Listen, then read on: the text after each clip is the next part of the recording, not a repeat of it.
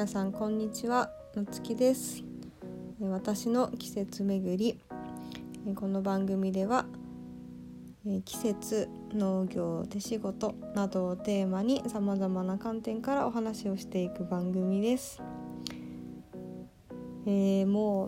う2月になりまして2月2日は節分でしたけどもなんか百何十年ぶりに2月2日が節分だったらしいですね。そう私は、まあ、ちょっと豆まきはしなかったんですけど恵方巻きをいただきました近くのお寿司屋さんで恵方巻きをお願いをしてそれをいただきました、なんかスーパーとかでもすごい恵方巻き売ったりとかねしてますけどもなんかこうちゃんとしたお寿司屋さんで買うっていうのはすごくいいなと思いました。なんか取りに行ったらカウンターにいっぱい予約のね恵方巻きがずらって並んでてでたくさんの人が、まあ、ちっちゃいお店なんですけど入れ替わり立ち替わりで取りに来ててやっぱすごいいい雰囲気でしたね。そして美味しかった。なんかこう恵方巻きもいろんな味があったりとか味というかまあ種類まあ選べたりとかまあバリエーションがね最近はいろいろあったりしますけどなんかそこの寿司屋さんの恵方巻きはすごいなんか素朴な感じでシンプルな感じ。でもそれが一番美味しいですよね。なんかそんな気がしました。すごく美味しい恵方巻きを食べることができて。いやーよかったです。でえっとまあ立春もありましたけどもまあ暦の上では一応春が来たということになるんですけども。いやでも全然寒いですよね。まだまだ。なんか春まあ日差しが暖かくなったりしてるのかな。なかなか感じるの難しいですけど。でもやっぱり梅の花が結構咲いてますね。なんかすごい場所によってはやっぱ日当たりなんでしょうねああいうのは。なんか日当たりのいいところは結構咲いてるとこがありました。なんかすごい真っ赤真っ濃いピンクみたいなになってるところがあってあっと思って。すごい咲いてると思って。でその近くにもうあの一本目の木があるんですけどそこはやっぱあんまり日が当たらないからなのかまあつぼみがやっぱり膨らんではいるけどまだ咲いてないですね。でも確実につぼみがもう少し前まではもうね硬いつぼみだったのに気づいたらこうちょっとずつ開いてて。いや不思議ですよね。なんか立春とかって言われないとまあこう人間的には なんかあんま分かんない。日が伸びてきたなっていうなんかそのくらいしか感じられないけどこう植物とかはちゃんとそれ分かってて花を咲かせてるっていうのはもうどういうことってやすごいですよね。先に植物が教えてくれるっていうのがやっぱいいなって思いますね。なんか人間の暮らしだけだとなかなかこう感じられない。今カレンダー通りにま動いてるわけじゃないですか。2月に入ったからとなんかこういう季節だとかっていうのを、まあ、かろうじてこう分かるっていう感じですけど。まあ実際はね昔の人とかカレンダーとかじゃなくて太陽の動きとか月の動きとか植物の花が咲いたっていうのでまあ季節が変わったっていうのを感じたりとかねしてたんでしょうね。いやでもなかなかまだ春をこう私たちが感じるのまでは先が長そうですけどもいやでもなんか暦の上だけでも春が来たっていうのが分かるっていうのは嬉しいですね。まあそんな感じでこんな感じですが最近はえっ、ー、とそう畑をやりたいと思って畑を始めました。始めたというかもうほんとちっちゃいんですけどまあ市民うんちょっとどのくらいだろう、まあ、市民農園みたいなぐらいの大きさって言ってわかるかな。なんかまあ使ってないまあ、土地をちゃんと借りて畑をするっていう手もありますけどなかなかねもちろんお金が土地代として発生したりとかまあ、借りるとなるとなかなかこうちょっとハードルが高かったりとかしますけどたまたまこうなんか使ってない土地があってあれあそこ畑にできるんじゃないかって思いましてでまあちょっと大家さんに聞いてみたら使っていいよということでまあ今ちょっとずつ開拓をしてるんですけど。いやでもこれも不思議なことに私数年前もねその土地をまあ見ているんですけどその時はまあ何も感じなかったんですよね。感じなかったでここを畑にしたいなんて多分思わなかったというか。今はその土地を見た時にうわここ畑にできるじゃんって思ったんですよね。いや成長しましたね。やでも本当そう思いました。絶対ここ畑にしたいなんて前は絶対思わなかったなって。もうなんか使ってない土地見るとあもったいないって思うし。なんかこうちょっと耕したら使えるんじゃないかなっていうふうに思えるようになりました。でそこももともとはこの土地もこうシートが黒いシートがかぶせてあって、まあ、よくこう草が生えないように上にかぶせるシートなんですけど、まあ、そこ使ってなくて、まあ、こうお庭の抜いた草とかちょっと泥とかをそこに置いたりしてたみたいででも夏とかになると勝手にやっぱ草が生えてきてしまうので割と住宅街なのでまあ草ぼうぼうになってしまうのもあれなのでそのシートをかぶせて草が生えないように、まあ、してたみたいなんですね。でまあ前はちょっと作物育てたりとかもしてたみたいでまあこういろんな土が混ざって混ざっちゃってるかもしれないけどということだったんですけど、まあ、その農業してる人とかにも、まあ、こういう状況でこういう土地があるんだけどっていう話をっていうああの、まあ、相談をしてみたところ、まあ、やっぱなんか最初はそのシートをかぶせていたので、まあ、太陽が当たってない土地ってどうなんだろうっていうのは、まあ、私も知識がそこまで、ね、追いついてないのでまずそれを思ったの。となんか土が結構まあ粘土質というか硬い感じ。であとまあ石が結構いっぱいあったんですよね。それもどうなのかなと思って。でまずそのシートがかぶせてあるっていうのは別に問題ないみたいで。というのもやっぱや何年も使ってない土なので、まあ、寝かせてある土はやっぱいいって言ってて。だから多分大丈夫だよっていうことで。でなんかまあ石もね、まあ、石も取り除けばいいだけの話で。で、まあ、粘土質っていうのも、まあ、ちょっと耕してあげて。で日が当たってなかった土地なので、まあ、すぐに作物植えたりはせずに、まあ、こう耕して日に当ててでまあちょっとね堆肥みたいの入れてあげれればまあちょっとふわふわになるんじゃないかということで、まあ、だいぶこう希望のあるあの とあの話が出てきたのでおなんかいけそうだぞということであのちょっとずつもうガチでクワとかでやってますね。クワで掘り起こしてどんどん石がめっちゃ出てくるんですけど 石を避けて平らまあすごい斜めだったので、まあ、土がも持ってある感じですね。持ってあったので平らにしてもうクワでやって。とりあえず今日の段階まではとにかくとりあえず土地がまっすぐになったって感じですね。頑張って耕して。でこれからちょっと石拾ってでやっぱりこの粘土質の土を改善するためにはまあなんかもみ殻がいいって言われたんですけどいやもみ殻手に入らないなと思っていや欲しい時になかったりしますよね。もみ殻かと思ってもみ殻はちょっとなかったのでまあちょっと堆肥っぽいものを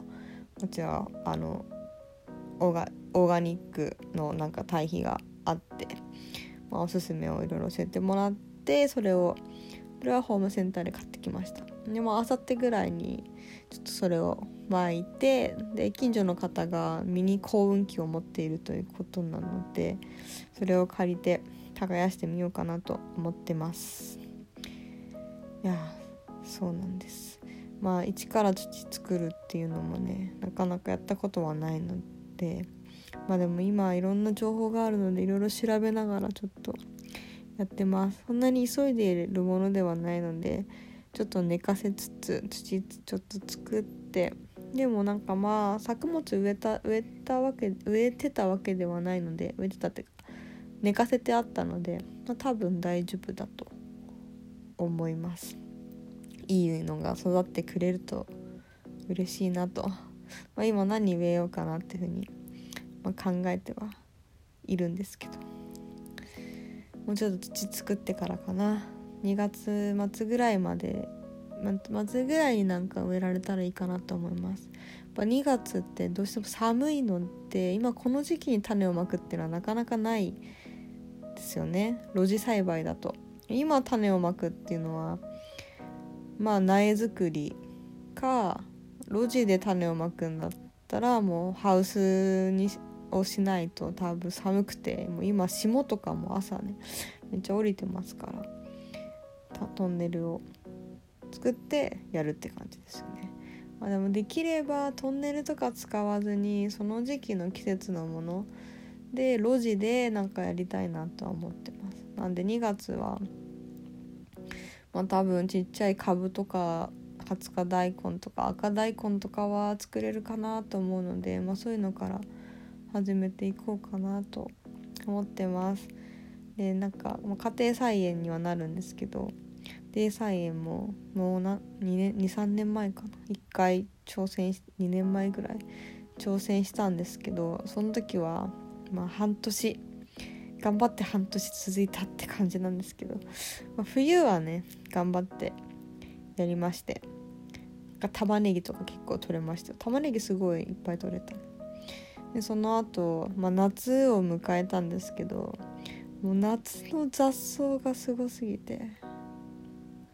いやもうそこでちょっとまあ家から、まあ、遠くはないけど、まあ、自転車で15分とかかな。10分ぐらいのとこでやっぱなんか夏暑いしなかなかこう足がこう向かなくて気づいたら雑草にも巻かれてるっていう。もう雑草をくぐってトマトを取るみたいな感じですね。でとにかく辛かったのがもう蚊がすごくて。もうトマト1個取るだけなのになんでこんな蚊に刺されないといけんのみたいな。そんな状態で心が折れまして、まあ、夏で一旦終了草まみれみたいな。前回の家庭菜園はそんな感じでした。でも今年はねちょっとまあ一応農業もそれなりにちょっと経験をしたので、まあ、夏も乗り越えられる気はしてます。そうなんか畑をずっと自分でやりたいやりたいとは思っていたんですけどまあどうしても畑を持っちゃうとそこにずっといなきゃいけないとか土地を借りなきゃいけないとかなんかやっぱちょっとハードルが高かったんですけどまあでもこう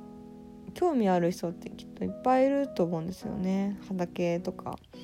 作物作ってみたいとか。なので、まあ、自分一人でやるっていう感じではなくてまあ、こう興味ある人みんなで、まあ、シェアしながらみんなでできたらいいかなと思ってます。なのでちょっとあのちょっと旅行ってくるわっていうなったら他の人が畑見たりとか。なんかそんな感じでみんなで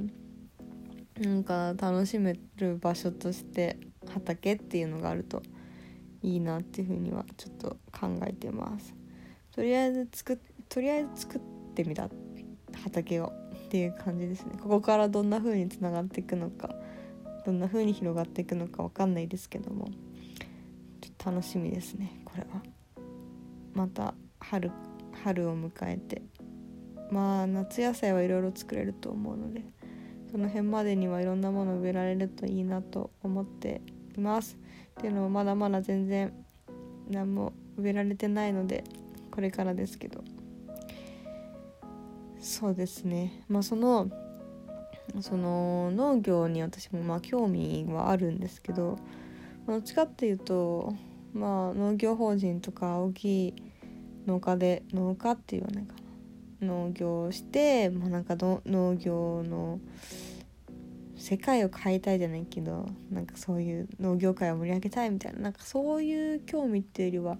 まあ、自分で食べる分を自分で作ったりとか、まあ、ちょ自給自足に近い農業とか、まあ、暮らしに近いものですよね。っていう農業の方が割と興味があるので、まあ、家庭菜園とかなんかやっぱそういうのをできるようになりたいなっていう思いはありますね。最近こう知ったのがロシアにこのダーチャっていうのがありましてですね。またこれもダーチャについて今すごい調べたり今ちょっと本も頼んだりとかしててもうちょっと話したらすごい長くなっちゃいそうなんでまた別の回にダーチャの回を設けようと思うんですけどこれがまあ日本でいう別荘のことなんですけど日本だと別荘っていうのはちょっと豪邸というかまあ海沿いにねいいお家があって、まあ、休日に、まあ、結構金持ちが持ってるイメージですよね。そこにいて休暇を過ごすっていう感じですけどそのロシアのダーチャっていうのは、まあ、畑付きの小屋みたいなことなんですよね。それをダーチャっていうみたいで。でもうロシアもなんか割と都市化というかモスクワとかは結構街でそこでみんなで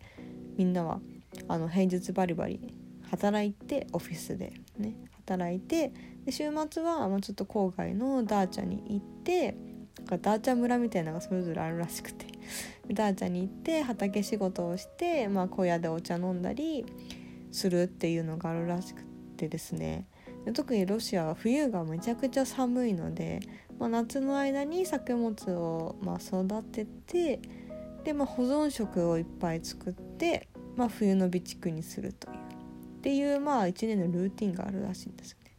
なんかロシアって今までノータッチすぎてちょっと調べたら面白すぎてですね。今もうロシアに行きたいですね。めっちゃロシア行ってこのダーチャ巡りしたいしホームステイしたいしなんか手仕事とか料理とか教えてほしいとかすごい思って今もういろんなダーチャで調べまくってます、まあ、すごいだからこれがすごい理想的だなんですよね私にとってこのダーチャっていうのが。なんかこう暮らしに近い農作業というか。なんかこうダロシアはダーチャがあるので自給率はめちゃくちゃ高いらしいです。なので自分たちが食べる分はもうみんな自分で作ってるんですよ。それが当たり前割と当たり前だったりとかしてて。いやそれってすごいなと思って。ちゃんとそうやって自分たちの暮らしを自分たちで守ってるそれがまあ文化になっていてまあ本当にロシアの文化ですよね。いやすごい面白いです。なんか YouTube とかでもダーチャで調べてみたりとか。そうそうダーチャンについての本を買ったんですよ。まだ届いてないんですけど。それもちょっと読んでなんか歴史とかもいろいろあるみたいで。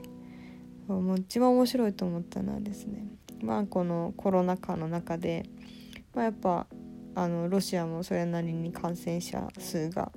ま、増えてしまい、まあ、日本と同じように不要不急の外出は、まあ、控えましょうという、まあ、外出自粛っていうのが期間がまああるみあったみたいなんですけど、まあ、基本的に、まあ、外出は自粛だけれどもダーチャに行くことは OK ですと。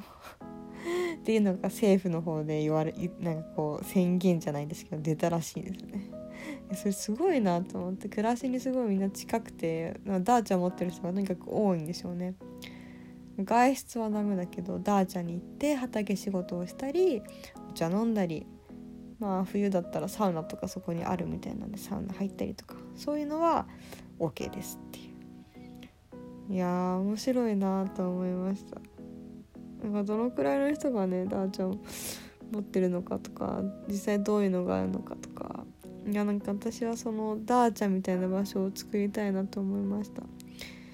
なんかまあ週末にみんなが来てそこで農作業して一緒に手仕事したり。ね泊まったりできる小屋とかもあるんですけどその小屋とかも自分で作るらしいんですよね。で週末しか行かないから何年も完成までに時間がかかるって書いてありました。それを楽しむ場所。暖房とかはあんまついてない。本当の小屋ですよね。まあキャンプ的なのに近いのかな。いや面白いないやちょっともうちょっと勉強します。ダーチャ。いやもうちょっとなんだろう。ダーチャを作ります。ダーチャというような場所を作るのもちょっと一つの目標になりました。そしてロシアに行ってダーチャ